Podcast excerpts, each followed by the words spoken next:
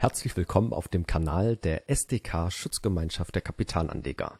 Mein Name ist Paul Petzelberger und heute erwartet euch wieder einmal eine spannende Unternehmenspräsentation.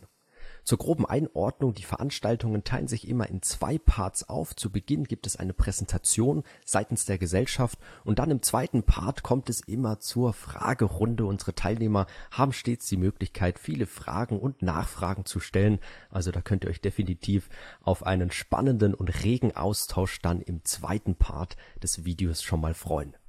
Wir hoffen, euch gefällt dieses Format. Lasst uns gerne einen Like da und abonniert auch unseren Kanal. Und ganz wichtig, vergesst nicht, euch für Newsletter einzutragen, dass ihr dann bei zukünftigen Veranstaltungen gerne natürlich auch mal live mit dabei sein könnt und auch die Möglichkeit habt, selbst Fragen zu stellen. Nun aber viel Spaß mit der heutigen Unternehmenspräsentation. Ja, vielen Dank, Herr Petzelsberger und ich fange mal ungewöhnlich an mit dem Dank. Dank an die STK, dass das jetzt diese Woche dann so schnell wieder geklappt hat und vor allen Dingen Dank an mein IR-Team, was hier auch versammelt ist, dass wir das in dieser Woche wieder möglich machen konnten. Und herzlichen Dank an Sie, liebe Damen und Herren, dass Sie uns heute folgen und unserer Unternehmenspräsentation zuhören. Ja, Kränke, die Kränke AG, ähm, der eine oder andere kennt uns hoffentlich, der eine oder andere lernt uns vielleicht heute kennen. Ähm, und wir haben durchaus herausfordernde Zeiten hinter uns und haben die in diesem Jahr hinter uns gebracht. Und ich freue mich ganz besonders, dass wir heute den Blick nach vorne richten können, dass wir mit Ihnen heute in die Zukunft schauen können, was Grenke ausmacht, was wir vorhaben. Zunächst möchte ich Ihnen doch die Gelegenheit geben, Grenke im Status quo kurz vorzustellen.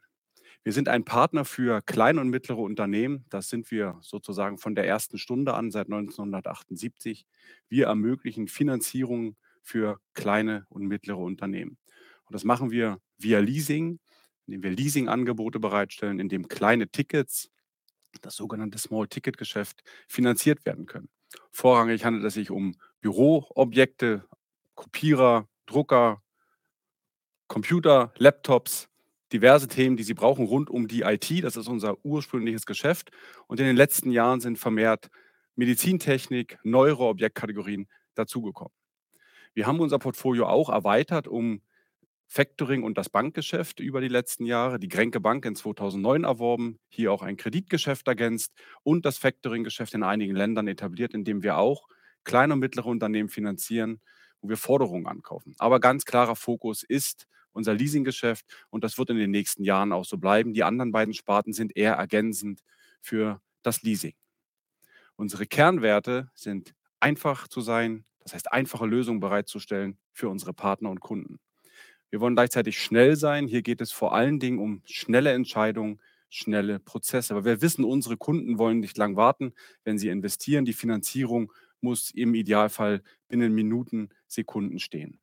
Wir wollen aber auch persönlich sein, auch in dieser digitalen Welt, für unsere Kunden und unsere Partner da sein, haben deswegen ein enges Händler- und auch Niederlassungsnetz, mit dem wir das gewährleisten und trotzdem digital und schnell sind. Und wir sind unternehmerisch geprägt nicht zuletzt durch unsere Unternehmerfamilie, Familie Grenke, die Hauptaktionär ist, sondern auch durch unser Tun und Handeln, indem wir unternehmerisch denken, so wie unsere Kunden. Das macht es einfacher in der Perspektive, schnelle, einfache Lösungen für unsere Kunden zu kreieren. Wir können mit unseren über 160 Standorten in 33 Ländern der Welt sagen, dass wir Weltmarktführer im Small Ticket Leasing sind. Und dieses Small Ticket Leasing von den Objekten, werden wir später noch sehen, hier geht es vor allen Dingen um Größen um die 8.000, 8.500 Euro. Wir sagen immer so bis 25.000 Euro sprechen wir gewöhnlich vom Kleinticket, vom Small-Ticket-Segment. Und derzeit, wie gesagt, sind wir unter 8, um die 8.500 Euro. Und wir wollen hier auch langfristig unterhalb der 10.000 Euro bleiben. Warum? Weil wir hier am stärksten sind. Am stärksten gegenüber unserem Wettbewerb. Wir können hier unsere Vorteile schnell zu entscheiden, unsere gute Datenbasis, um schnell zu entscheiden, am besten ausspielen. Und ein ganz wichtiger Baustein, um das zu ermöglichen, ist unsere Refinanzierungsbasis, die wir über die letzten 20 Jahre kontinuierlich aufgebaut haben, ausgebaut haben. Nicht zuletzt ergänzt durch das zweite Rating von Fitch mit einem Dreifach B-Rating und stabilem Ausblick, aber auch unser langfristiges Rating von S&P, was wir schon sehr lang haben mit einem Triple B Plus und einem negativen Ausblick. Das ermöglicht uns, unsere Refinanzierungsstruktur, die so wichtig für das Leasinggeschäft ist, aufrechtzuerhalten. Hier sehen wir unsere starke Entwicklung komprimiert über die letzten Jahre seit dem Börsengang. Wir haben viele Meilensteine ähm, erleben können. Wir haben viele Meilensteine erreicht und auch das ein oder andere Hindernis in diesen 24 Jahren genommen. Ich habe schon die Bankübernahme angesprochen, hier in 2009 kenntlich gemacht, auch der Start im Factoring-Geschäft mit 2005. Wir haben dann sukzessive, nachdem wir in Europa gewachsen sind, unser Geschäft erweitert, sind außerhalb von Europas expandiert mit dem Beginn in Brasilien. Wir sind zwischenzeitlich aber auch in Australien, Kanada und nicht zuletzt im Jahr 2020 in den USA gestartet. Und wir haben uns vorgenommen, unser Neugeschäft vom letzten Jahr, vom Jahr 2020 bis ins Jahr 2024 zu verdoppeln. Und dann ein Neugeschäft von um die 3,4 Milliarden Euro zu erreichen und damit auch das Vor-Corona-Niveau 2019, das bisher stärkste Jahr in der Grenke-Geschichte, klar zu übertreffen. Wir sind regional fokussiert. Wir sind ein Unternehmen aus Baden-Baden. Wir sind ein europäisches Unternehmen mit starken Wurzeln in unserer Region und auch in Europa. Das sieht man auch in unserem Neugeschäft. Wir haben Kernmärkte wie Deutschland, Frankreich, aber auch Italien, Großbritannien und Spanien, die einen Großteil unseres Geschäftes ausmachen. Wir sind in fast allen relevanten Märkten, relevanten Leasingmärkten in Europa vertreten, auch in Skandinavien in den letzten Jahren haben wir uns sehr stark entwickelt. Nordeuropa macht zwischenzeitlich 13 Prozent unseres Neugeschäftes aus. Aber auch der internationale Fokus, der globale, wird immer stärker. Ich habe die drei wichtigen neuen Märkte schon angesprochen, mit den USA, mit Kanada und mit Australien. Hier haben wir enormes Potenzial für die Zukunft. Gegenwärtig ungefähr 6 Prozent unseres Neugeschäftes machen wir außerhalb von Europa. Wir haben unsere Märkte neu geclustert in diesem Jahr. Sie haben es vielleicht verfolgt auf unserem Capital Markets Update im Frühjahr. Wir haben nicht nur geografische Gliederung vorgenommen nach Kontinenten, nach Regionen in Europa, wie wir es gerade gesehen haben, sondern wir haben sie nach dem Zustand, nach dem Entwicklungszustand der Märkte aus unserer Sicht klassifiziert. Und hier sind drei Gruppen ganz zentral. Zum einen unsere etablierten Kernmärkte. Märkte, in denen wir schon lange gut unterwegs sind, indem wir in früheren Phasen sehr stark gewachsen sind und hier etabliert sind, eine marktführende Stellung haben und uns im Wettbewerb bewegen und auch ganz klar Wettbewerbsanteile gewinnen wollen, das heißt Marktanteile gewinnen wollen von Wettbewerbern, um weiter zu wachsen. Und das gelingt uns auch über die letzten Jahre. Hierzu zählen Deutschland, hierzu zählt Frankreich, Italien, aber eben auch Großbritannien, Spanien und Finnland in den nächsten Jahren. Die zukünftigen Kernmärkte, das sind die Potenzialmärkte, die ich eben schon ansprach. Das sind Märkte, die wir früher oder später in etablierte Kernmärkte entwickeln werden. Das sind Kanada und Australien, die schon etwas weiter sind, weil wir dort seit ungefähr sechs, sieben Jahren unterwegs sind, aber auch die USA mit enormem Potenzial. Das heißt, das sind Märkte, in dem Leasing durchaus etabliert ist, in dem wir am Anfang stehen oder in der Mitte der Entwicklung und wo wir in den nächsten Jahren über unsere Wachstumsstrategie Volumina sehen werden, dass diese Märkte aufschließen können zu Spanien, zu UK und sicherlich auch zu den Top-3-Märkten über die nächsten 10 bis 20 Jahre. Und ganz wichtig auch die Kategorie der Hidden Stars. Das sind unsere Länder, die oft unterhalb des Radars fliegen. Länder, die zwischen 50 und 100 Millionen Neugeschäft machen und sehr profitabel sind, sich sehr gut entwickelt haben über die letzten Jahre, auch in den letzten zwei Jahren gut entwickelt haben. Hier runter fallen Länder wie beispielsweise Dänemark, fallen Länder wie Belgien, äh, aber auch Länder wie Polen, Kroatien und dergleichen. Das sind Länder, in denen wir sehr gut unterwegs sind, Volkswirtschaften, die nicht so groß sind, wo die Marktgröße an sich nicht vergleichbar ist mit Deutschland oder den USA, aber Länder, in denen wir sehr profitabel arbeiten und mit unseren bestehenden Produkten, Erfahrungen aus anderen Märkten sehr gute Profitabilitäten erzielen. Und hier sehen wir nochmal die Clusterung äh, der Märkte auf der Landkarte, äh, auf dem Globus und das hier ins Verhältnis gesetzt mit einer völlig anderen Zahl, nicht mit unserem Neugeschäft, auch nicht mit der Größe des Leasingmarktes, weil das ziemlich schwierig ist, den Leasingmarkt an sich abzugrenzen. Wir könnten uns den Leasingmarkt insgesamt anschauen, der häufig durch Autoleasing und Immobilienleasing verwässert ist. Wir könnten uns den gesamten Finanzierungsmarkt inklusive der Kreditfinanzierung anschauen, aber auch den gesamten Investitionsmarkt, weil das ist eigentlich unsere Kategorie. Und auch viele Investitionen in vielen Märkten werden tatsächlich bar bezahlt. Und auch das ist Angriffspunkt für uns, um hier Anteile zu gewinnen und Märkte weiterzuentwickeln. Deswegen ist für uns viel zentraler die Anzahl der Unternehmen, die Anzahl der KMUs, der Small Medium Enterprises, die in den einzelnen Märkten unterwegs sind. Das ist ein ganz wesentliches Kriterium, wenn wir neue Märkte entwickeln. Wir haben in Europa es mit ungefähr 25 Millionen kleineren, mittleren Unternehmen zu tun. Allein in den USA und in Kanada sprechen wir von 30 Millionen und auch in Australien sind es immerhin 1,5 Millionen, eine solide Größe, auf der wir aufbauen und unser Geschäft weiterentwickeln wollen und das auch können. Meine Damen und Herren, wir haben schon etwas über die Produktkategorien gesprochen, welche Objekte wir verließen, welche Objekte unsere Kunden, unsere kleinen, mittleren Unternehmen brauchen, in welche Objekte sie investieren. Und ganz interessant ist auch der Blick nach Branchen, der Blick nach Sektoren. Aus welchen Branchen kommen eigentlich unsere Kunden? Und auch hier sehen wir, das werden Sie bei vielen Kennzahlen bei Grenke beobachten, eine große Diversifizierung. Wir sind nicht auf eine Branche fokussiert, auch nicht auf ein Objekt, auch nicht auf eine Laufzeit. Wir versuchen immer Diversifizierung groß zu halten. Und das sieht man hier ganz gut. Die größte Branche ist der Handel, eine bedeutende Branche in der modernen, in den modernen Volkswirtschaften, das ist ganz klar. Aber auch in der Produktion, im Gesundheits- und Sozialwesen eine Branche, die stetig wächst und zunimmt und auch das Baugewerbe, Gaststättengewerbe, was sich nach der Corona-Pandemie deutlich erholt hat, nimmt wieder zu. Und auch sonstige Branchen, die sich in viele kleine Bereiche aufgliedern. Wichtig, wir haben hier eine hohe Diversifizierung und können Kunden aller Branchen mit unserem Angebot bedienen. Kommen wir nun zu unseren aktuellen Geschäftszahlen. Sie haben es gegebenenfalls verfolgt, unser Neugeschäft und auch unsere Quartalzahlen, die wir Anfang Oktober respektive Anfang November veröffentlicht haben. Wir haben in diesem Jahr bisher ein beachtliches Wachstum hingelegt. Natürlich war unser Geschäft im Vorjahr niedriger. Corona-bedingt mussten wir unser Geschäft eindämpfen und wir haben dann Ende letzten Jahres äh, nicht nur beschlossen, sondern es tatsächlich umgesetzt, unser Geschäft zu beschleunigen, unser Wachstum wieder zu beschleunigen und diesen Pfad haben wir fortgesetzt. Wir konnten deswegen im Leasing-Neugeschäft im dritten Quartal einen Betrag von 565,5 Millionen Euro erzielen. Das entspricht einem Wachstum von fast 60 Prozent gegenüber dem dritten Quartal in 2021. Und wichtig ist, wir sind in allen Regionen erheblich gewachsen, zwischen 34 und 70 Prozent. Das hängt auch immer ein bisschen vom Basiseffekt ab. Aber es war eben nicht nur eine Region ausschlaggebend für diese hervorragende Entwicklung, sondern alle Regionen gemeinsam haben zu diesem Wachstum beigetragen, was auch wieder Diversifizierung bedeutet über verschiedene Länder hinweg. Wir konnten auch unseren Gewinn steigern im dritten Quartal leicht um ein Prozent.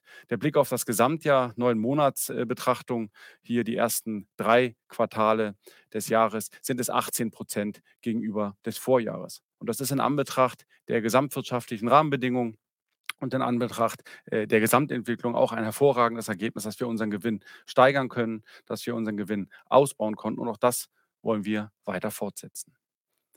Zentral ist, dass wir eine sehr solide Eigenkapitalbasis haben. Über Jahre hinweg forcieren wir eine Eigenkapitalbasis von mindestens 16 Prozent. Wir sind derzeit mit 20,7 Prozent sehr, sehr gut kapitalisiert und haben hierfür äh, vor allen Dingen Raum für weiteres Wachstum und weiteres Neugeschäft. Unsere Prognose für das Leasing-Neugeschäft konnten wir Anfang Oktober anheben. Wir hatten ursprünglich eine Prognose von 2 Milliarden bis 2,2 Milliarden für dieses Jahr ausgegeben und gehen jetzt von 2,1 bis 2,3 Milliarden Euro für das Gesamtjahr aus. Und nicht zuletzt ein Highlight des letzten Quartals, ich habe es vorhin schon erwähnt, ein zweites Rating, Investment Grade Rating von der Ratingagentur Fitch.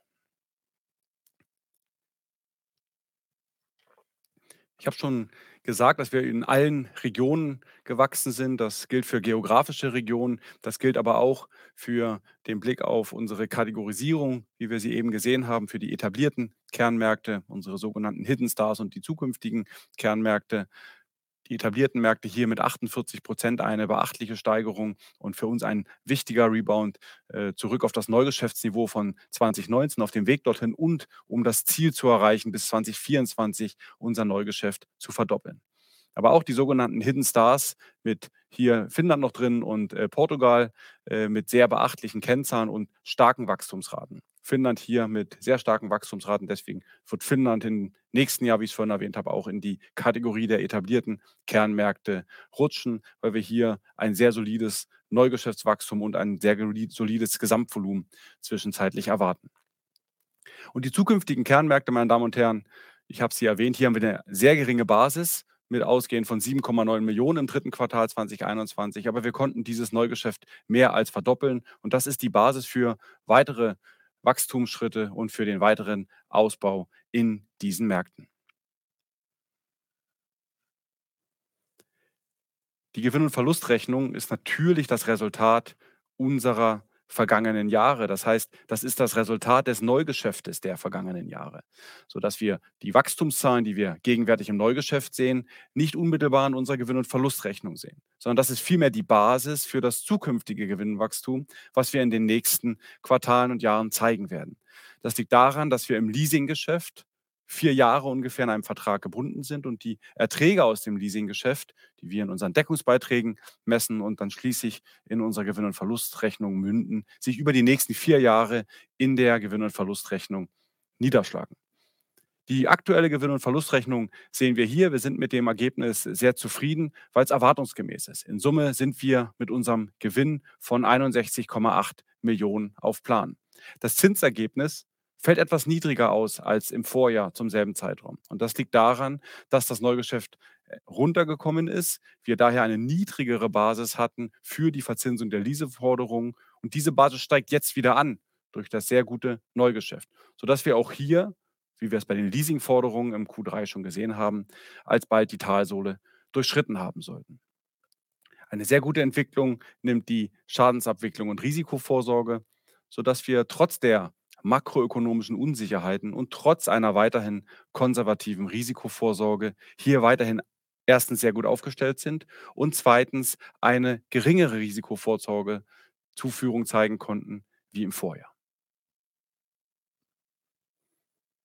Die Basis für dieses, vor Dingen für das Neugeschäft, ist unser Finanzierungsmix. Wir haben ihn hier dargestellt zum Stichtag 30.09. 2022. Er ist aber sehr stabil und wir haben zum einen in den ersten drei Blöcken auf der linken Seite die Refinanzierung der Finanzschulden dargestellt und auf der ganz rechten Seite das Eigenkapital, was immerhin mit 21 Prozent zur Refinanzierung beiträgt. Der zweite Block daneben, hier grün dargestellt, das sind vermögensbasierte Refinanzierungen, sogenannte Asset-Backed Securities. Das sind Verbriefungen, in denen wir unsere Leasingforderungen verkaufen und dafür Refinanzierungsmittel einwerben. Fristenkongruent, das heißt Cashflow identisch zu der Leasingforderung und damit ohne Zinsänderungsrisiko, ohne Anschlussfinanzierungsrisiko und ohne Fremdwährungsrisiko. Wichtig, die Leasingforderungen sind immer auf unserer Bilanz. Sie werden auch für diese Refinanzierung die Leasingforderungen auf unserer Bilanz sehen, weil wir keine Off-Balance-Strukturen eingehen. Das haben wir in der Vergangenheit nicht getan und auch in Zukunft nicht vor, weil wir hier die Transparenz Ihnen gegenüber zeigen möchten. Daher die Verbindlichkeit auf der einen Seite und die Aktivseite, die Leasingforderung auf der anderen Seite. Der mittlere Block hier grau dargestellt ist unsere Kränkebank, ganz zentral mit dem Einlagengeschäft, ein sehr gutes Instrument, gerade in Zeiten, wenn der Kapitalmarkt nicht so gut funktioniert, wenn der Kapitalmarkt sehr volatil ist, haben sich Einlagen in der Vergangenheit und auch jüngst bewährt, ein guter Zugang für Liquidität zur Refinanzierung unseres Geschäfts. Und auch das versuchen wir stets fristenkongruent. Das heißt, wir werben Einlagen ein, um damit Leasingforderungen zu refinanzieren. Und ganz links der Block, der sogenannte Senior Unsecured Block, das sind im Wesentlichen Anleihen oder Anleiheähnliche Verbindlichkeiten, die wir am Kapitalmarkt aufnehmen, die wir bilateral mit Investoren eingehen, um hier über diese Instrumente unsere Refinanzierung sicherzustellen. Insgesamt ist das gesamte Portfolio der Passivseite fristenkongruent zu unserer Aktivseite, damit wir eben keine Anschlussfinanzierungsrisiken, Zinsänderungsrisiken eingehen. Meine Damen und Herren, der Blick nach vorn und zunächst der etwas kurzfristige Blick nach vorn. Das Jahr neigt sich dem Ende. Wir können schon jetzt auf ein gutes Geschäftsjahr zurückblicken. Ich habe es bereits erwähnt, die Neugeschäftsguidance, die Prognose für das Leasing-Neugeschäft konnten wir anheben auf nunmehr 2,1 bis 2,3 Milliarden Euro. Unsere Gewinnprognose, die wir Anfang des Jahres ausgegeben haben, können wir bestätigen von 75 bis 85 Millionen Euro Und hier sei nochmal betont, dass wir das solide Wachstum und auch das stärkere Neugeschäft wie ursprünglich erwartet erst in den nächsten Jahren in unseren Erträgen wiederfinden werden. Wir haben eine solide Eigenkapitalquote, die wird auch zum Jahresende deutlich über 16 Prozent liegen. Die Cost-Income-Ratio schätzen wir nunmehr in einer Range von unter 55 Prozent zum Jahresende. Hier mussten wir etwas anheben. Wir sind ursprünglich von unter 52 Prozent ausgegangen. Hintergrund hierfür sind zum einen, dass wir im Personalbereich investieren mussten, auch investieren wollten in mehr Personal, dass wir auch inflationsbedingt eine Einmalzahlung gezahlt haben im abgelaufenen Quartal, was sehr wichtig war für die Mitarbeiterbindung, auch für die Mitarbeiterberuhigung und wir auch unsere Verantwortung hier sehr ernst nehmen. Und wir hatten einen außergewöhnlichen Effekt im dritten Quartal. Aufgrund der gestiegenen Zinssätze mussten wir unsere Beteiligung in Portugal abwerten, im dem sogenannten Goodwill Impairment Test, den wir ereignisbedingt durch die Zinsentwicklung vorgezogen hatten. Das waren 4 Millionen außerordentlicher Effekt. Insgesamt gehen wir davon aus, dass dieser Anstieg der Cost-Income-Ratio temporär ist und wir wollen uns wieder den 50 Prozent nähern über die nächsten Quartale und Jahre, um auch hier wieder unter 50 Prozent langfristig zu kommen und zu zeigen, wie skalierungsfähig unser Geschäftsmodell ist.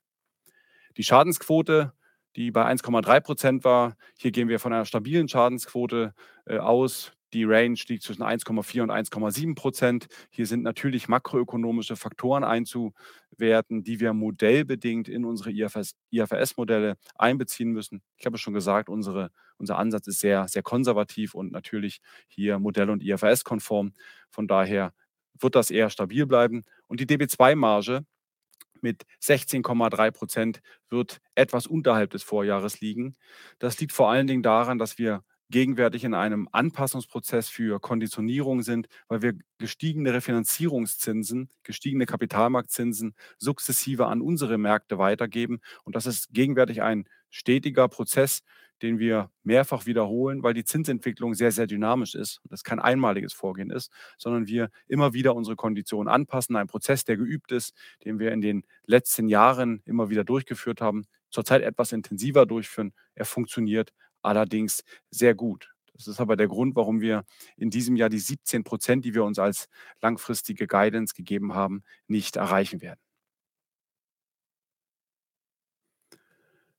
Ich möchte noch ein paar Worte verlieren zum Thema Nachhaltigkeit bei Grenke. Ein ganz zentraler und wichtiger Punkt, nicht nur für die Berichterstattung und für die Schreiben, für das Schreiben von nicht finanziellen Erklärungen äh, und auch nicht nur für Regulatorik und Aufsicht, sondern ganz tief in uns drin äh, wollen wir das Thema sehr, sehr hoch halten und wir halten es auch hoch, weil wir mit unseren Werkzeugen, mit unseren Fähigkeiten und auch mit unseren Daten, die wir zur Verfügung haben, hier einen Mehrwert stiften können. Mehrwert für unsere Kunden, für die Branche, Mehrwert für unsere Partner.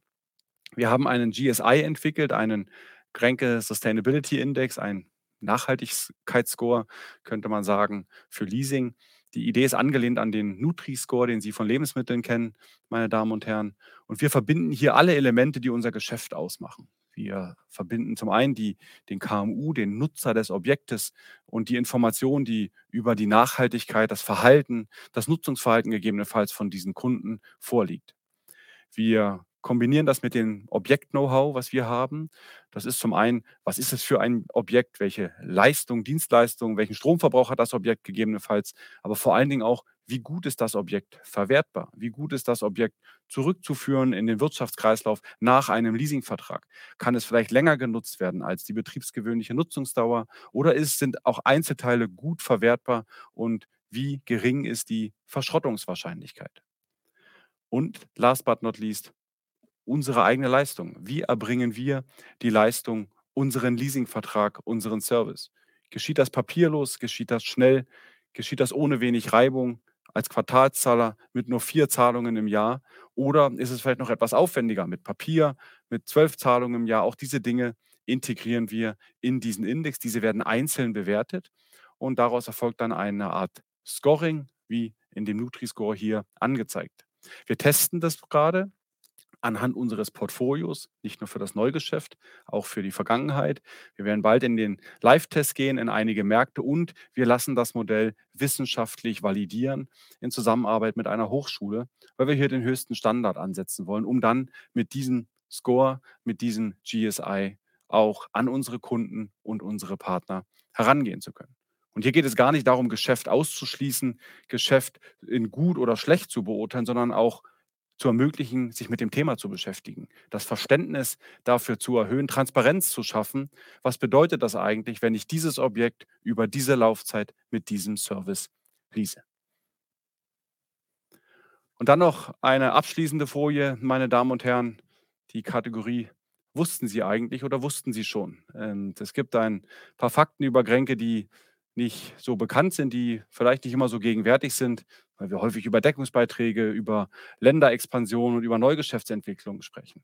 Aber wir haben derzeitig mehr als eine Million laufende Verträge, also mehr als eine Million Kontrakte verwalten wir, administrieren wir. Das sind auch mehr als eine Million Verträge, die dann zu Leasingzahlungen am 1. Januar Zurückzahlungen führen, was uns immer einen starken Cashflow beschert. Wir haben ein E-Signature-Programm seit mehreren Jahren im Einsatz, mittlerweile in 25 Ländern und ungefähr 40 Prozent unserer Verträge werden mit dieser E-Signature abgewickelt. Natürlich auch ein sehr nachhaltiger Vorgang und ein Thema, was den Vertriebsprozess, den Abschluss unheimlich beschleunigt und nicht nur für die Kunden sehr gut ist, sondern auch für uns, weil man den Vertrag nicht immer wieder anfassen muss und schauen muss, ist die Unterschrift schon eingegangen, sondern man kann unmittelbar weitermachen. Wir haben unser Projektportfolio erweitert. Ich habe die Medizintechnik schon angesprochen, aber auch E-Bikes gehören zu unserem Portfolio, etablieren sich von Jahr zu Jahr in mehreren Ländern immer mehr in unser Portfolio E-Bikes für Unternehmen, die das ihren Mitarbeitern zur Verfügung stellen. Photovoltaikanlagen, grüne Wände, aber auch elektrische Schneemobile können Objekte sein, die wir finanzieren, wann immer das in das Geschäftsmodell unserer Kunden passt, wann immer wir Vollamortisationsverträge haben und wir in der Lage sind, das Risiko gut zu messen, das Risiko einzupreisen, können das Objekte sein, die wir gut und gerne finanzieren.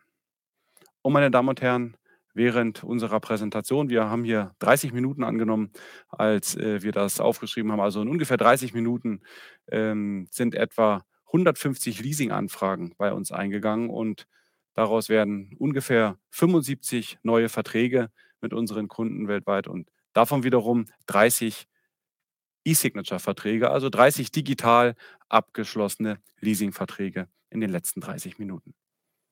Vielen Dank für Ihre Aufmerksamkeit. Ja, Herr Dr. Hirsch, ganz herzlichen Dank, sage ich an dieser Stelle und melde mich das erste Mal hier per Stimme zu Wort. Anke Linnachts nochmal. Zur Orientierung ist mein Name und ich habe jetzt die Aufgabe und die Möglichkeit, Ihre Fragen an Herrn Dr. Hirsch heranzutragen. Und da wir schon sehr viel gehört haben zum Thema Leasing und Leasingverträge, möchte ich auch mit den Fragen beginnen, die sich um dieses Thema drehen. Und zwar vor allen Dingen erstmal die Frage, wie lang ist eigentlich ein solcher Vertrag? Was ist die Laufzeit und wie lange verbleibt das Gerät beim Kunden? Ja, vielen Dank für die erste Frage. Ähm, wie lang ist die Laufzeit? Im Durchschnitt sind das vier Jahre. Das ist äh, unsere durchschnittliche Leasinglaufzeit. Ähm, und dann muss man aber dazu sagen, wir haben eigentlich drei Kerngruppen an Laufzeiten. Das sind 36 Monate, 48 Monate und 60 Monate, also drei, vier und fünf Jahre. Das sind die Hauptlaufzeitgruppen für Leasingobjekte. Und das hängt dann ganz stark vom Objekt ab. Ein Notebook beispielsweise wird üblicherweise für drei Jahre verliest. Ein Kopiergerät oder auch Medizintechnik wird üblicherweise eher für fünf Jahre verliest. Und wie lange das Objekt beim Kunden verbleibt, ziemlich genau so lang, wie die Leasinglaufzeit ist. Ähm, die, der Kunde übernimmt das Objekt am Anfang. Das ist für uns ganz wesentlich, um den Vertrag zu schließen ähm, und dann übernimmt der Kunde, nutzt das Objekt dann ähm, bis zum Ende der Vertragslaufzeit.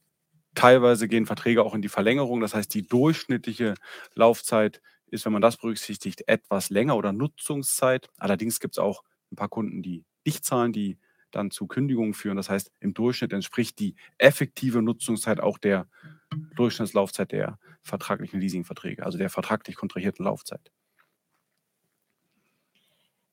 Dankeschön. Dann gehen wir auch weiter in diesem Thema. Angesichts natürlich der augenblicklichen wirtschaftlichen Lage ist die Frage aus dem Publikum, die nach dem erwarteten Einfluss der wirtschaftlichen Situation auf das Neugeschäft. Das heißt, erwarten wir einen Rückgang und wie konjunktursensibel an sich ist das Neugeschäft? Ja, also wir erwarten derzeit keinen Rückgang. Unser Geschäft ist sehr robust und sehr resilient, in, gerade in solchen Phasen.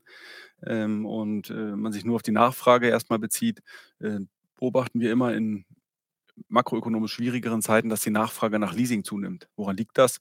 Das liegt daran, dass üblicherweise Banken Kreditvergabe verknappen das ist ein typischer Reflex, der gegenwärtig auch immer mehr zu beobachten ist und Leasing dann für Kunden und Unternehmen, die investieren wollen und auch müssen, auch in dieser Phase eine sehr, sehr gute Option ist. Das Zweite ist, dass vor allen Dingen nach der Finanzkrise viele kleine, mittlere Unternehmen eins gelernt haben, dass die eigene Liquidität ein, ein Asset in der Krise sein kann oder in einer drohenden Krise. Das heißt, es werden auch weniger Kleinanschaffungen bar bezahlt, Cash bezahlt und auch da ist natürlich ein Leasingangebot auch für kleine Tickets äh, sehr, sehr gut. Das heißt, den Nachfrageeffekt aus der weniger Nachfrage von den Unternehmen, denen es nicht so gut geht, die nicht investieren können, der wird sehr häufig kompensiert, weil das Angebot an Krediten verknappt wird und weil auch weniger Cash direkt investiert wird. Gleichwohl muss man aber sagen, wenn das gesamte makroökonomische Umfeld äh, sich eintrübt, das hängt dann bei uns auch damit zusammen, wie sind Refinanzierungsmöglichkeiten und so weiter, muss man das immer in einen Gesamtkontext sehen und wie viel Risiko sind wir bereit einzugehen. Das war beispielsweise in der Pandemie ganz zentral, als wir selber gesagt haben, wir wollen die, den, das Risiko etwas drosseln, haben bewusst auf ganz kleine Tickets gesetzt, haben auch höhere Scorenoten, also etwas schlechtere Bonitäten, nicht mehr gemacht und dadurch das Neugeschäft etwas gedrosselt, um ganz bewusst ein sehr, sehr solides Portfolio abzuschließen, weil die Unsicherheit in der Pandemie sehr, sehr groß war. Das sehen wir derzeit noch nicht. Das heißt, gegenwärtig gehen wir davon aus, dass die Geschäftsentwicklung stabil bleibt. Deswegen haben wir ja unsere Prognose fürs Neugeschäft auch angehoben für dieses Jahr und wir sind auch fürs nächste Jahr zuversichtlich. Gut, dann gehen wir mal in die äh, Frage der Expansion, die Sie auch schon angesprochen hatten, Herr Dr. Hirsch. Da geht es hier einem der Teilnehmer darum, was kostet es denn, wenn man in ein neues Land geht, wenn man in die USA geht und wann ist ein Geschäftsstandort, ein neuer, dann profitabel? Ja, also die Anfangsinvestitionen in unserem Geschäft sind relativ überschaubar. Wir haben sehr viel Erfahrung in verschiedenen Ländern schon gemacht und am Ende brauchen Sie einen Standort, Sie brauchen, einen, brauchen Räumlichkeiten, äh, obwohl das seit Corona auch gar nicht mehr so zwingend ist, aber die brauchen faktisch einen Firmensitz für drei bis fünf Leute. Das ist so die Startgröße für eine übliche Niederlassung. Sie brauchen einen Geschäftsführer, Sie brauchen mal mindestens zwei Vertriebsleute und müssen dann rausgehen äh, und Händler akquirieren. Das heißt, die größten Kosten, die bei uns entstehen, sind die Anlaufkosten für das Personal, für das Vertriebspersonal, weil bis sie genügend Händler akquiriert haben, die dann auch das Geschäft äh, bringen und Leasingverträge abschließen und die Leasingverträge dann äh, Erträge bringen. Das ist so der größte Effekt. Ähm, und ich würde mal sagen, bis man Break-Even ist, ist das so das so 500.000 bis äh, 2,5 Millionen. Das hängt von der Größe des Landes ab, weil sie nicht in jedem Land mit drei bis fünf Leuten starten müssen. Manchmal reichen auch zwei. Und was fast immer identisch ist, dass wir in einer Neugeschäftsregion um 10 Millionen Euro, das sind etwas mehr als 1000 Verträge, profitabel sind. Und dann hängt es ganz davon ab, wann erreicht ein Land diese, diese Benchmark und wie viel investieren wir dann in eine oder wie früh investieren wir in eine zweite oder dritte Niederlassung, weil das schon im Break-Even, in der Break-Even-Entwicklung nochmal Investitionen bedeutet.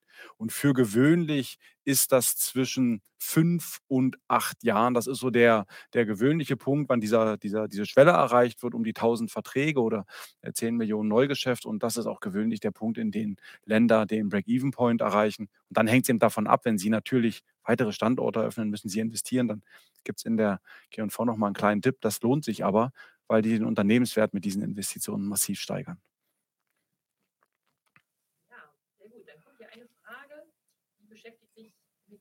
Thema von Herrn Wolfgang Grenke, inwieweit er noch operativ tätig ist oder so, jetzt kommt eine Frage, die dreht sich um den Gründer, um Herrn Wolfgang Grenke. Und zwar, inwieweit er noch operativ tätig ist oder, oder und finanziell beteiligt ist. Ja, also Herr Grenk ist operativ nicht mehr tätig. Er hat kein kein Amt in in der Firma, ist als, Organ ausgeschieden. Das letzte Amt war der Aufsichtsrat, äh, weil Grenke ausgeschieden ist und als Vorstand ist er schon länger nicht mehr tätig. Das heißt, die operative Tätigkeit hat Herr Grenke seit, äh, 2018 nicht mehr inne. Finanziell beteiligt, die Familie Grenke ist mit ihrer Familiengesellschaft, ähm, mit, äh, Wolfgang Grenke, Anneliese Grenke und die die die 3 Söhne, äh, an der Grenke AG mit um die 40% beteiligt. Das ist stabil seit Jahren und das, äh, soll auch nach Aussage der Familie stabil bleiben. Dann kommen wir zu, ähm, Herrn Bücker. Herr Bücker ist erkrankt und die Frage ist erstmal, wie geht es ihm und wie gehen Sie jetzt im Vorstand mit der Situation um? Es sind ja nun einige Aufgaben, die Sie verteilen müssen. Können Sie uns da ein wenig Einblick geben? diesen Weg greife ich das gerne auf und werde die, die Besserungswünsche Herrn Bücker natürlich äh, ausrichten äh, und es geht ihm den Umständen entsprechend gut. Die Aufgabenverteilung ist klar geregelt. Wir haben einen Vertretungsplan, der in Kraft ist ähm, und wir sind zu dritt mit Isabel Rösler als Risikovorstand und Jill Christ als äh, äh, Salesvorstand äh, sehr gut aufgestellt und haben eine tolle Mannschaft hinter uns, äh, sodass wir unsere Aufgabe wahrnehmen und unsere Ziele für dieses Jahr und auch für die nächsten Jahre äh, erreichen wollen und auch erreichen werden. Und wir gehen unseren Weg weiter. Dann ist Grenke natürlich auch bekannt für das Thema Schach und Schachsponsoring. Und hier die einfache Frage, geht es damit weiter? Ja, das wäre die einfache Antwort. Wir schauen uns das natürlich an, weil das gerade Schachevents in der Pandemie auch nicht ganz einfach waren. Die, die Chess Open, die Chess Classics, aber das ist auch gerade in der Analyse, äh, wie können wir damit weitermachen, aber es ist ein, ein Bestandteil äh, von Grenke und damit geht es weiter. Mhm. Wenden wir uns nochmal der Expansion zu, beziehungsweise überhaupt dem äh, wachsenden Geschäft. Hier ist die Frage und das Interesse, wie vermarktet man E-Bikes? Was ist hier die Strategie? Wie sind, äh, wie lässt sich die Marktposition beschreiben? Und wird dabei schon Artificial Intelligence eingesetzt bei der Vermarktung von E-Bikes oder grundsätzlich spielt das Thema AI schon eine Rolle im Vertrieb? Und wie viele Mitarbeiter auch sind im Vertrieb? Ja, fangen wir mit den Mitarbeitern an. So ungefähr 40, 45 Prozent unserer Mitarbeiter sind um die 1900, sind wirklich direkt im Vertrieb. Ähm, wir haben natürlich viele Kollegen, die auch im, im sogenannten Backoffice arbeiten und den Vertrieb unterstützen. Setzen wir KI im Vertrieb ein, im KI, bauen, äh, Vertrieb, Entschuldigung, bauen wir vor allen Dingen auf den Markenkernwert persönlich. Und wir setzen natürlich bei den Kreditentscheidungen zumindest mal KI-ähnliche Instrumente ein. Unser Scoring-System ist ein KI-ähnliches Instrument, was die Vertriebsentscheidung der Personen unserer Kolleginnen und Kollegen weltweit unterstützt. Das Thema E-Bikes ist sehr wichtig geworden, nicht nur weil es ein äh, modernes Objekt ist, weil es ein ESG-konformes und grünes Objekt ist, sondern weil viele Unternehmen und auch kleinere Unternehmen begonnen haben, E-Bikes ihren Mitarbeitern anzubieten. Manchmal als Ersatz für Firmenfahrzeuge, manchmal als Ergänzung. Das ist ein sehr, sehr gutes Mitarbeiterbindungsinstrument. Und die Vermarktung erfolgt über Fahrradhändler. Den Fahrradhändlern wird äh, mit einem E-Bike-Partner, äh, Jobrad zum Beispiel äh, bekannt, ähm, Derby Cycle vielleicht bekannt, ähm, wird das angeboten und dann sind wir dahinter die Leasinggesellschaft, die dann die E-Bikes erwerben und als Leasinggut zur Verfügung stellen. Wir administrieren auch die gesamte Abwicklung und das macht vor allen Dingen dann Sinn und in unserem Sinne auch Spaß, wenn Sie das mit einem Kunden nicht nur einmal machen, sondern 10 oder 20 Mal für vielleicht die Hälfte der Belegschaft oder auch für 80 Prozent der Belegschaft, weil wir dann unseren Vorteil des effizienten Managements von Verträgen gut ausspielen können.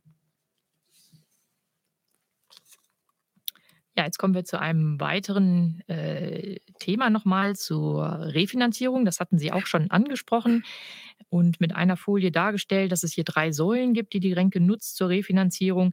Und hier lautet eine Frage, was verbirgt sich hinter dem Rating Triple B? Ist das besonders gut? Ist das in der Mitte? Wie könnten Sie das einordnen?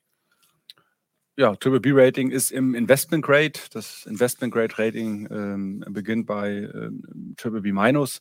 Ähm, es ist ein gutes Rating, es ist ein solides Rating, vor allen Dingen, wenn man sich vergegenwärtigt, dass wir zwei Ratings in der vergleichbaren ähnlichen Kategorie haben. Deswegen würde ich sagen, das ist ein gutes Rating, ein solides Rating für eine Gesellschaft in unserem Geschäftsfeld, die faktisch mit einem Produkt unterwegs ist, Leasing, das weltweit tut, die äh, mit ihrem Geschäftsmodell ganz bewusst Kreditrisiken eingeht, indem sie Kunden Leasingverträge anbietet, diese Risiken bepreist, ist das ein, ein sehr gutes Rating, wenn man das in dem Kontext des Geschäftsmodells äh, setzt. Im Summe im Vergleich aller Ratings solide und gut. Ja, bleiben wir noch mal kurz bei dem Thema Refinanzierung. Da ist ähm, bekannt, wir haben drei Säulen. Wir nutzen auch die Kränke Bank und der Zinssatz ist für vierjähriges Festlet, Festgeld pardon, sehr günstig. Und die Frage eines Teilnehmers war jetzt einfach, warum nutzt Kränke das nicht noch stärker? Ja, vielen Dank und äh, auch vielen Dank für die sehr aufmerksame Beobachtung. Ähm, wir steuern das immer sehr genau. Wir ähm, achten auf unsere Fristenkonkurrenz. Ich habe das schon erwähnt, ein vierjähriges äh, Festgeld ist am Rand von dem, was für uns dann fristenkongruent ist, bei äh, der Laufzeit von vier Jahren im Durchschnitt. Und wir versuchen den Mix zu halten. Also wir sind in allen Instrumenten aktiv und äh, versuchen natürlich das Festgeld der Kränkebank zu nutzen, aber auch die anderen zwei Säulen äh, zu nutzen. Ähm, und deswegen steuern wir den Zinssatz hier so, dass die Liquiditätszufuhr, die wir dann durch das Zinsangebot generieren oder eben auch nicht, genau zu dem Appetit sozusagen im Neugeschäft passt. Mhm. Dann haben wir äh, weitere Fragen, diesmal zur Dividende. Einmal, was für Ziele können wir beschreiben? Wie ist die Dividendenstrategie? Und ähm, nicht nur in absoluten Zahlen, sondern auch die Ausschüttungsquote. Ja, kann ich gern machen. Die Dividendenquote von uns ist seit, seit Jahren relativ stabil. Wir wollen ungefähr 25 Prozent vom Gewinn, vom Nachsteuergewinn ausschütten. Das haben wir in den letzten Jahren äh, stabil gehalten, äh, lediglich in der, in der Pandemie. Äh, gab es auch durch die diverse Restriktionen ähm, eine niedrigere Dividende, aber wir wollen eine Ausschüttungsquote von um die 25 Prozent aufrechterhalten, auch über die nächsten Jahre. Ja, jetzt kommen wir zu einem äh, weiteren großen Thema, nämlich dem Thema der Shortseller-Attacke. Da ähm, ist eine große Frage natürlich das Vertrauen, das verloren gegangen ist. Und die Frage der Teilnehmer zielen einmal darauf, wo stehen wir jetzt im Zuge der äh, Shortseller-Attacke und deren Bewältigung und wie will Grenke das Vertrauen weiter zurückgewinnen? Ja, wo stehen wir? Wir haben für uns bereits im, im letzten Jahr ganz klar die, die Prüfungen abgeschlossen, die Sonderprüfungen abgeschlossen. Äh, ich will das kurz zusammenfassen, haben dann letztes Jahr ähm, das Testat erhalten, ähm, etwas später dann im Mai, aber wir haben das Testat erhalten, haben dann die Hauptversammlung ähm, gehabt, sind dann in unserem Neugeschäft äh, wieder durchgestartet im Q4 letzten Jahres, haben dann gemeinsam im Vorstand äh, eine Strategie entwickelt, wo wir die Eckpfeiler auf dem Capital Markets Update in diesem Jahr äh, verkündet haben. Wir haben gesagt, was wir vorhaben. Ähm, und wir sind jetzt in der Phase, die würde ich als Liefern bezeichnen. Wir sind dabei zu liefern. Und ähm, das Liefern ist nicht in einer Etappe zu schaffen, sondern das sind mehrere Etappen. Und wir haben die ersten drei Quartale im Neugeschäft geliefert. Wir liefern im Ergebnis. Wir müssen noch die eine oder andere Investition vornehmen, um dieses Neugeschäftswachstum auch nach vorne äh, durchzuführen. Und wir werden schlicht weiter liefern. Und zum Thema Aufsicht, mit der Aufsicht sind wir in einem sehr, sehr guten Dialog. Ähm, seit Beginn der Prüfung, vor allen Dingen aber in den letzten Monaten und Quartalen. Und so dass wir auch hier unsere Feststellungen, unsere Themen sukzessive abarbeiten, so wie wir es versprochen haben und so wie wir das auch mit der Aufsicht besprochen haben. Sehr gut. Hier kommt eine interessante neue Perspektive auf das Thema nach dem Motto, diese Shortseller-Attacke war eine, sicherlich eine große Herausforderung, aber konnte man ja auch etwas Gutes abgewinnen.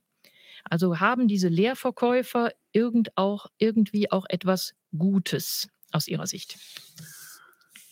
Das ist, äh, ich würde das mal umdrehen, hat die, diese Situation für uns etwas Gutes gehabt. Wir äh, haben sicherlich als Organisation und auch als, als Menschen in dieser Phase extrem viel gelernt, extrem viel dazugelernt. Wir mussten extrem viel dazulernen, sodass wir sagen können, die Grenke AG steht heute stärker da als vorher. Wir haben eine robuste Governance, wir haben ein robustes Team und wissen noch mehr, wie, wie resilient unser Geschäft und äh, unsere weltweiten Kolleginnen und Kollegen sind und vielleicht auch Kleinigkeiten. Wir haben dazugelernt in der Kommunikation. Wir sprechen heute mit Ihnen äh, und äh, das macht nicht nur Spaß, ist auch erfrischend und das ist für Sie, denke ich, auch wertvoll.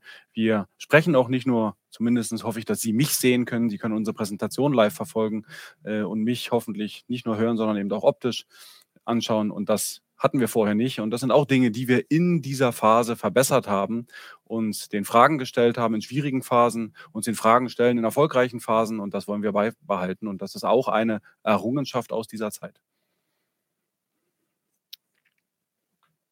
Ja, kommen wir nochmal zu der äh, Frage der Refinanzierung.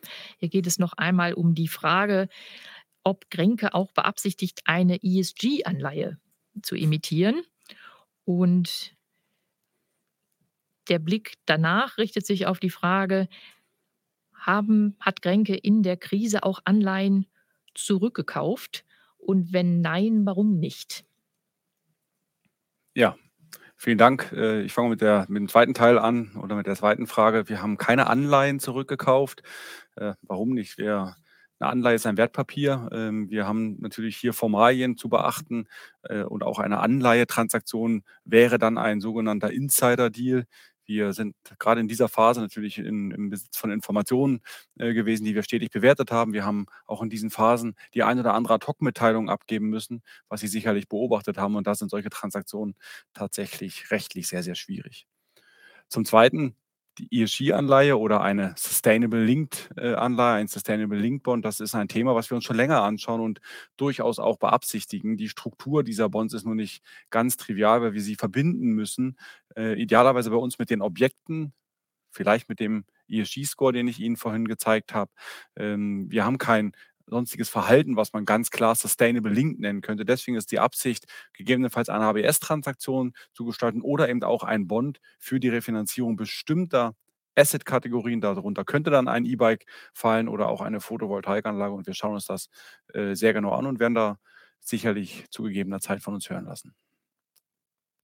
Ja, das würden, glaube ich, einige Teilnehmer äh, begrüßen, wenn wir von uns hören lassen, denn man ist auch interessiert an einem äh, Kauf möglicher Anleihen und interessiert sich für die Stückelung derselben.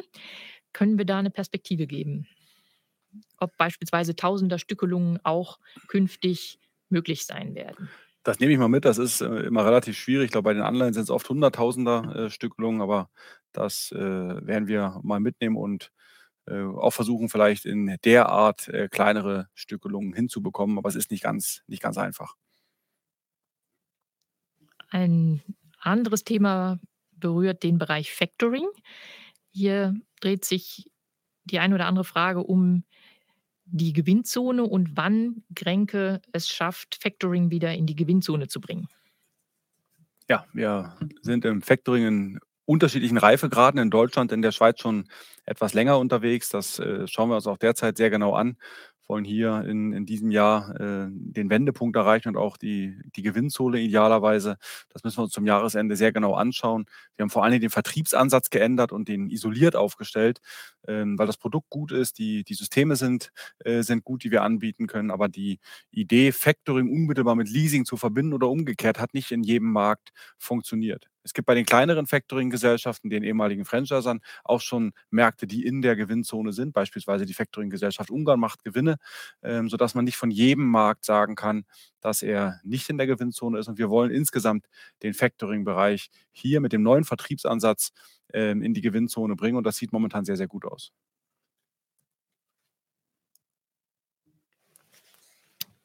Dankeschön, sage ich mal an dieser Stelle, damit Sie auch einmal Luft holen können, denn es gibt noch weitere Fragen. Und äh, die drehen sich nochmal ganz spezifisch um den Zins, den Wertpapierleihezins, der hier recherchiert wurde mit 3,53 Zins äh, Prozent. Und dieser Wert liegt äh, wohl über dem anderer Unternehmen. Und die Frage ist, ob wir hier eine Begründung liefern können. Ja, ich kann das natürlich nur technisch äh, versuchen zu begründen. Es liegt in der, in der Volatilität begründet. Das haben Sie bei solchen Instrumenten äh, immer, dass die Volatilität und die Schwankungsbreite hierfür natürlich ausschlaggebend sind. Und ich habe schon gesagt, wir arbeiten daran, dass wir das halten, was wir versprochen haben, dass wir liefern. Und in dem Zug wird auch sich dieses Thema einpendeln, wird die Volatilität nachlassen, wird der, wenn wir sichtbar den Unternehmenswert äh, steigern, äh, wird sich auch der Aktienkurs äh, wieder in die andere Richtung bewegen. Und wenn die Volatilität abnimmt, wird auch dieses Thema abnehmen. Aber technisch gesehen haben wir äh, über die letzten Quartale eine höhere Volatilität gehabt und das beeinflusst natürlich auch diesen, diesen Leihezins für, für Aktienleihen. Mhm, in dieselbe Richtung geht auch noch eine weitere Frage, nämlich die nach der Fälligkeitsstruktur unseres Fremdkapitals. Und die Frage hier konkret, äh, also die Fälligkeitsstrukturen, das kann man in unseren Unterlagen nachlesen. Das muten wir Herrn Dr. Hirsch jetzt mal nicht zu. Aber äh, die Sorge ist hier formuliert worden, was tut Grenke, wenn sich keine Anleihe mehr platzieren lässt und wie würden sich Refi-Kosten künftig entwickeln? Ja, was tun wir? Was haben wir getan, äh, auch in der Vergangenheit? Wir versuchen immer alle Instrumente aufrechtzuerhalten. Und dazu gehört dann neben den Anleihen auch Beziehungen mit Banken. Es gibt bilaterale Kreditvereinbarungen. Es gibt auch Schuldscheine, also nicht immer die, die Anleihe, die klassische im Senior Unsecured Bereich. Wir haben die Gränkebank mit Festgeldern. Äh, wir haben äh, Globaldarlehen mit Förderbanken und wir haben auch ABCP, äh, und ABS-Programme, wie ich schon erwähnt habe. Das heißt, wir haben einen bunten Finanzierungsmix, den wir verschiedenartig nutzen können. Und von daher sind wir gut gerüstet, um unsere neue Geschäftsambition hier zu verwirklichen.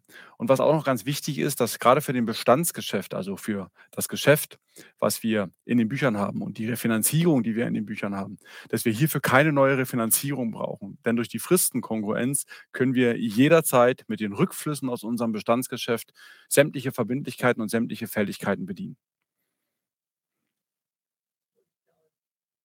Ich glaube, das war eine ganz äh, wichtige Antwort, die auch mehrfach hier durch Fragen erbeten wurde.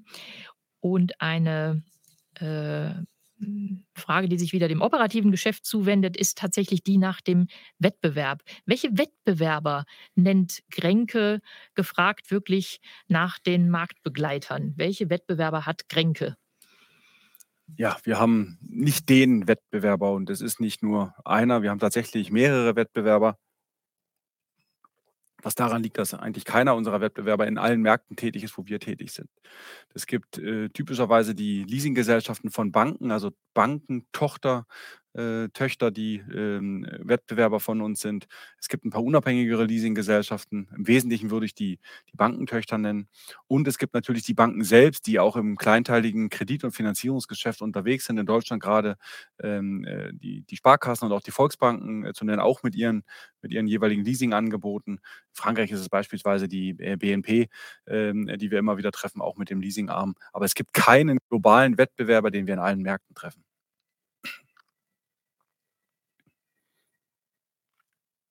So, dann komme ich jetzt noch mal mit einer äh, Frage, die wir vielleicht IR-seitig auch bedienen können. Da geht es nämlich um das Aktionariat, inwieweit sich das während der Shortseller-Attacke verändert hat und ob wir auch sehen, dass jetzt im Nachhinein diese Adressen nachkaufen.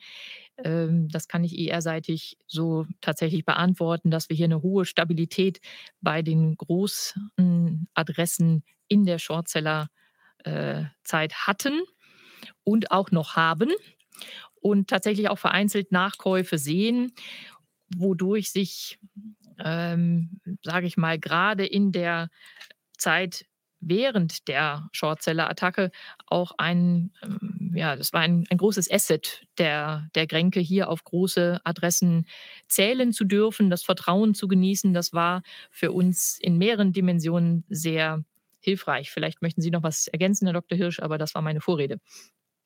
Nein, die Zahlen haben Sie ja genannt. Auch das ist tatsächlich, wir, war für uns eine, eine große Stütze, äh, gerade in, in dieser Zeit. Und ich habe es auch an, an vielen Stellen schon gesagt, vor allem der Dank an, ans Zuhören, äh, dass man uns nämlich auch in der Phase einfach gehört hat, äh, mit uns gesprochen hat und äh, wir auch unsere Sicht der Dinge immer darlegen konnten.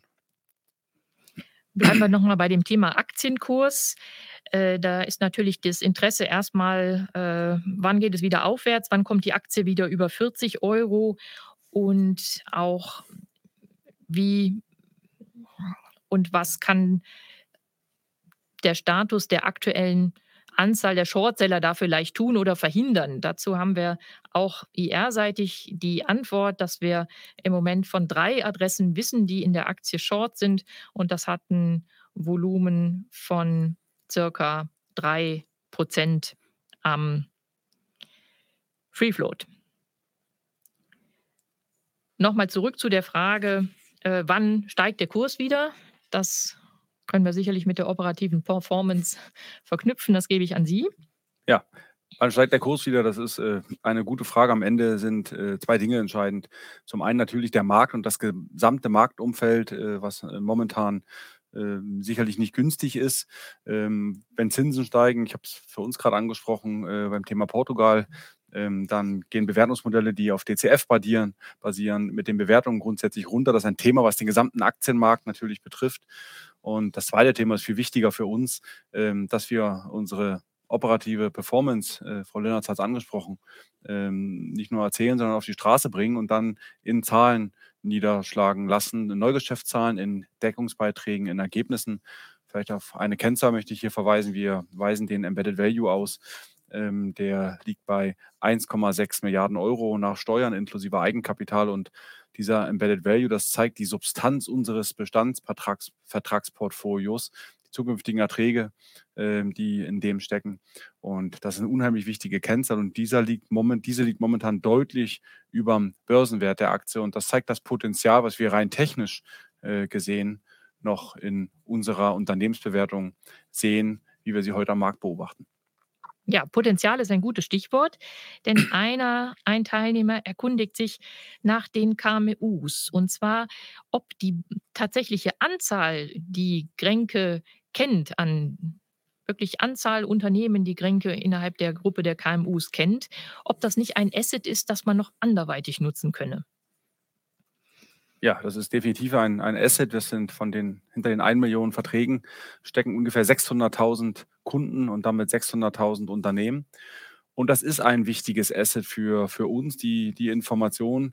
Wir haben immer wieder mal drüber nachgedacht, ähm, ob das verwertbar, ob das nutzbar ist, haben uns aber dafür entschieden, dass wir diesen Schatz für uns bewahren ähm, und äh, für uns nutzen wollen. Ich will das für die Zukunft nicht, nicht ausschließen. Wir sind auch sicherlich hier für Ideen äh, dankbar, aber wir wollen unseren Schatz an Kunden und Partnern bewahren und auch mit diesen, auch mit den Bestandskunden, unser Geschäftswachstum voranbringen.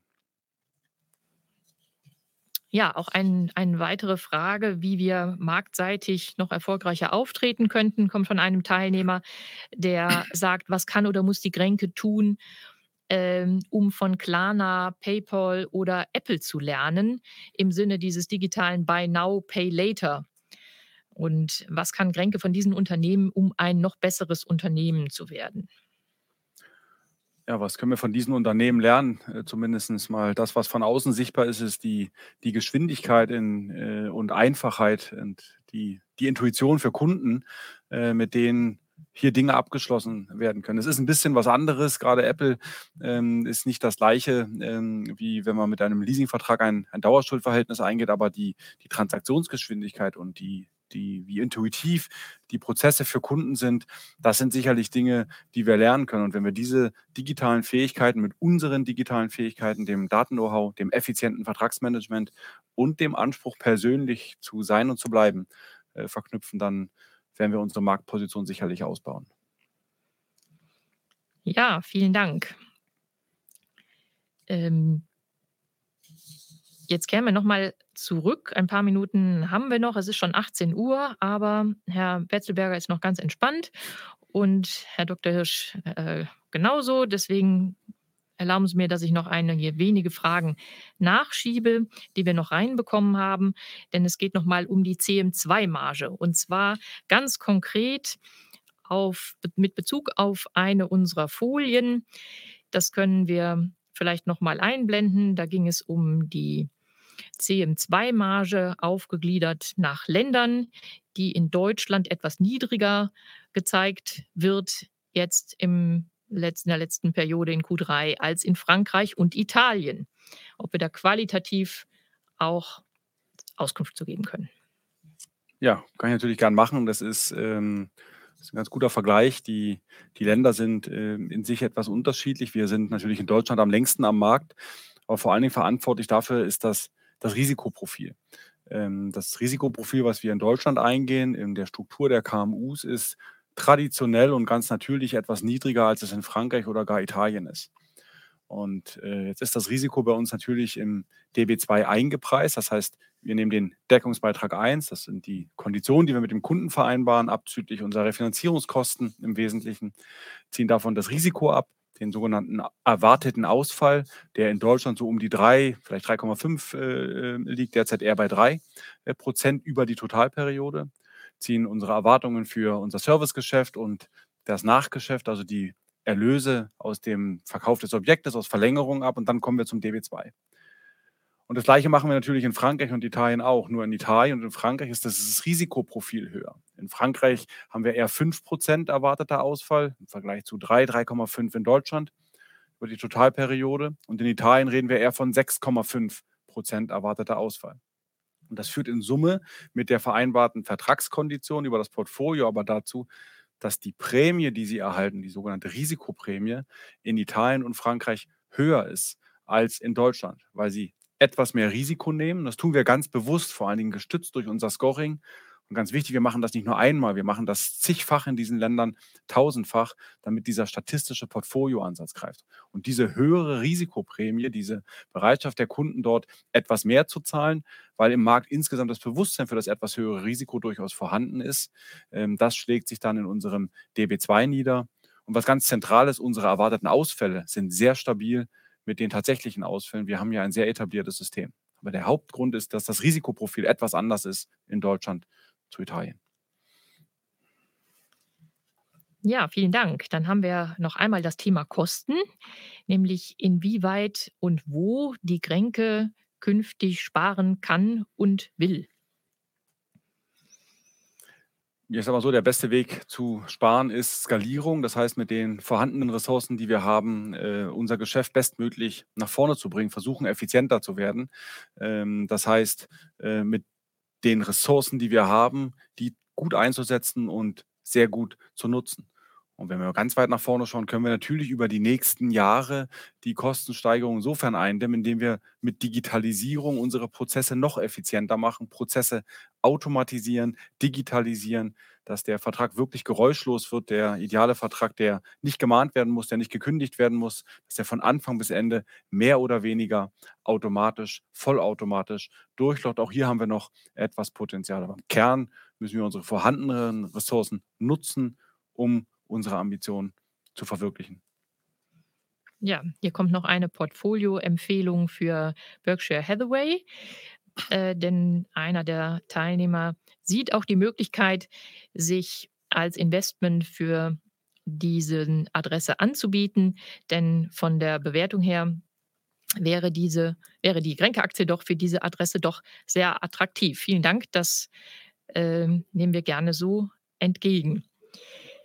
Dann gibt es abschließend, wenn ich das äh, im Moment so sagen darf, noch eine gute Frage, nämlich woran sollte man Grenke messen oder bewerten? Und zwar aus Sicht des Vorstands. Was ist eine gute Position, um zu sagen, daran kann ich die Performance der Grenke messen? Ja, das ist tatsächlich eine sehr gute Frage. Ich habe eine ist eine Kombination. Ich würde nicht nur auf eine Kennzahl schauen, sondern auf eine Kombination an, an Kennzahlen. Ähm, ganz entscheidend ist der Embedded Value. Ich habe ihn eben angesprochen, die Substanzkraft, die in unserem existierenden Portfolio steckt, weil um die zu realisieren, äh, ist der Aufwand, der dafür notwendig ist, bereits eingepreist. Das heißt, das ist der, der bestehende Wert ohne 1 Euro Neugeschäft. Und um das Potenzial zu beurteilen, ist ganz wichtig die Neugeschäftsentwicklung. Das heißt, wie viele Verträge, welches Neugeschäftsvolumen äh, gehen wir ein und hier natürlich korrespondierend der Deckungsbeitrag. Und dann sollten Sie aufpassen, mit einem Augenzwinkern gesagt, dass wir uns treu bleiben, dass wir im Small-Ticket-Segment unterwegs sind, dass wir kleine Tickets machen in einem durchschnittlichen Laufzeitsegment um die 48 Monate, weil das ist das traditionelle Geschäft, was wir beherrschen. Das ist das, wo unsere Daten äh, äh, greifen, wo unsere Systeme sehr, sehr gut greifen. Und das ist auch das, was unsere Kunden brauchen. Und das sind, denke ich, die, die wesentlichen Dinge, auf die man achten sollte. Gut, dann schaue ich jetzt mal den Herrn Petzelberger an. Wo stehen wir zeitlich? Was meinen Sie? Vielleicht noch die letzte Frage. Gut. Die letzte Frage ist tatsächlich hier auch, äh, technisch, ähm, in der Weise, dass es sich noch mal um die Inflation dreht und die Auswirkung auf die Leasingverträge, nämlich schlicht: Sind Leasingverträge inflationsindexiert? Das hängt vom Leasingvertrag ab. Also, es ist, äh, durchaus denkbar, ist in der Vergangenheit eher nicht äh, nicht gemacht worden, auch äh, meines Erachtens eher unüblich, ähm, weil, äh, da doch der Finanzierungscharakter des Leasings in den in den Vordergrund rückt. Unser Leasinggeschäft auch eher kurzfristig ist, bei 4 Jahren Durchschnittslaufzeit, ähm, und, äh, wir das bisher nicht gemacht haben. Das heißt, es gibt einen Investitionsbetrag am Anfang, den wir heute investieren. Es gibt dann eine Leasingkondition, in der wir das Risiko und die Refinanzierungskosten berücksichtigen für die gesamte Laufzeit. Und da steckt die Inflationserwartung ja drin im Zins der Refinanzierung. Und dann gibt es eine feste Rate, die für 48 Monate, für 60 Monate, wie vorhin beschrieben, gilt. Also diesen Inflationsindex haben wir bisher nicht vorgesehen und ich denke, das ist auch äh, gegenwärtig nicht, nicht notwendig. Aber eine, eine sehr interessante Frage. Gut, damit würde ich gerne an Sie wieder übergeben, Herr Petzelberger. Herr Dr. Hirsch, Frau Lennertz, vielen Dank für die spannende Präsentation, Q&A-Session. Das war ja hier richtig eine Mammutaufgabe, eine richtige Fragenflut. Frau Lennertz, Sie haben das super ähm, eingeholt, ähm, moderiert und Herr Dr. Hirsch, ich glaube, es gab keine Frage, wo es nicht auch eine ausführliche Antwort gab. Also ganz großes Dankeschön. Wir könnten sicherlich hier noch ein paar Stunden weitermachen äh, von dem, was von Ihnen als Teilnehmer kommt und wo wir uns ja auch riesig freuen als SDK, weil uns auch die Aktionärskultur einfach so wichtig ist. Aber wie gesagt, wir müssen leider auf die Zeit achten. Es kommt jetzt gleich die nächste Unternehmenspräsentation, warum wir leider jetzt die Veranstaltung schließen müssen. Natürlich der Verweis auf die IR-Seite, ähm, wo auch Frau Linnertz auf, aufgeführt ist. Also einfach bei Kränke vorbeischauen. Ich kann auch gleich nochmal den Link hier in den Chat eingeben. Also wenn noch Fragen offen sind, dann natürlich gerne direkt an die IR schreiben. Wir sind auch dran als SDK. Herr Dr. Hirsch war auch schon mehrfach auf unserem YouTube-Kanal. Wir bleiben natürlich dran, werden auch schauen, ob wir mal wieder ein gemeinsames Format machen. Aber für heute müssen wir einen Punkt machen. Von meiner Seite aus, ja, Frau Linnertz, Herr Dr. Hirsch, nochmal ganz großes Dankeschön für diese heutige gemeinsame Veranstaltung. Ja, sehr gerne. Ja, auch vielen Dank von meiner Seite. Vielen Dank für die Plattform und vielen Dank für Ihre Teilnahme. Und ich bedanke mich auch, dass von den Teilnehmern hier auch schon reichlich Dankeschön reinkommt. Auch hier natürlich nochmal ein ganz großes Dankeschön für die rege Teilnahme, für die vielen, vielen Fragen. Es macht einfach immer wieder Spaß und ja, ist sehr informativ, immer mit diesem interaktiven Austausch. Also auch nochmal ein ganz großes Dankeschön an alle Teilnehmer. Bis zum nächsten Mal.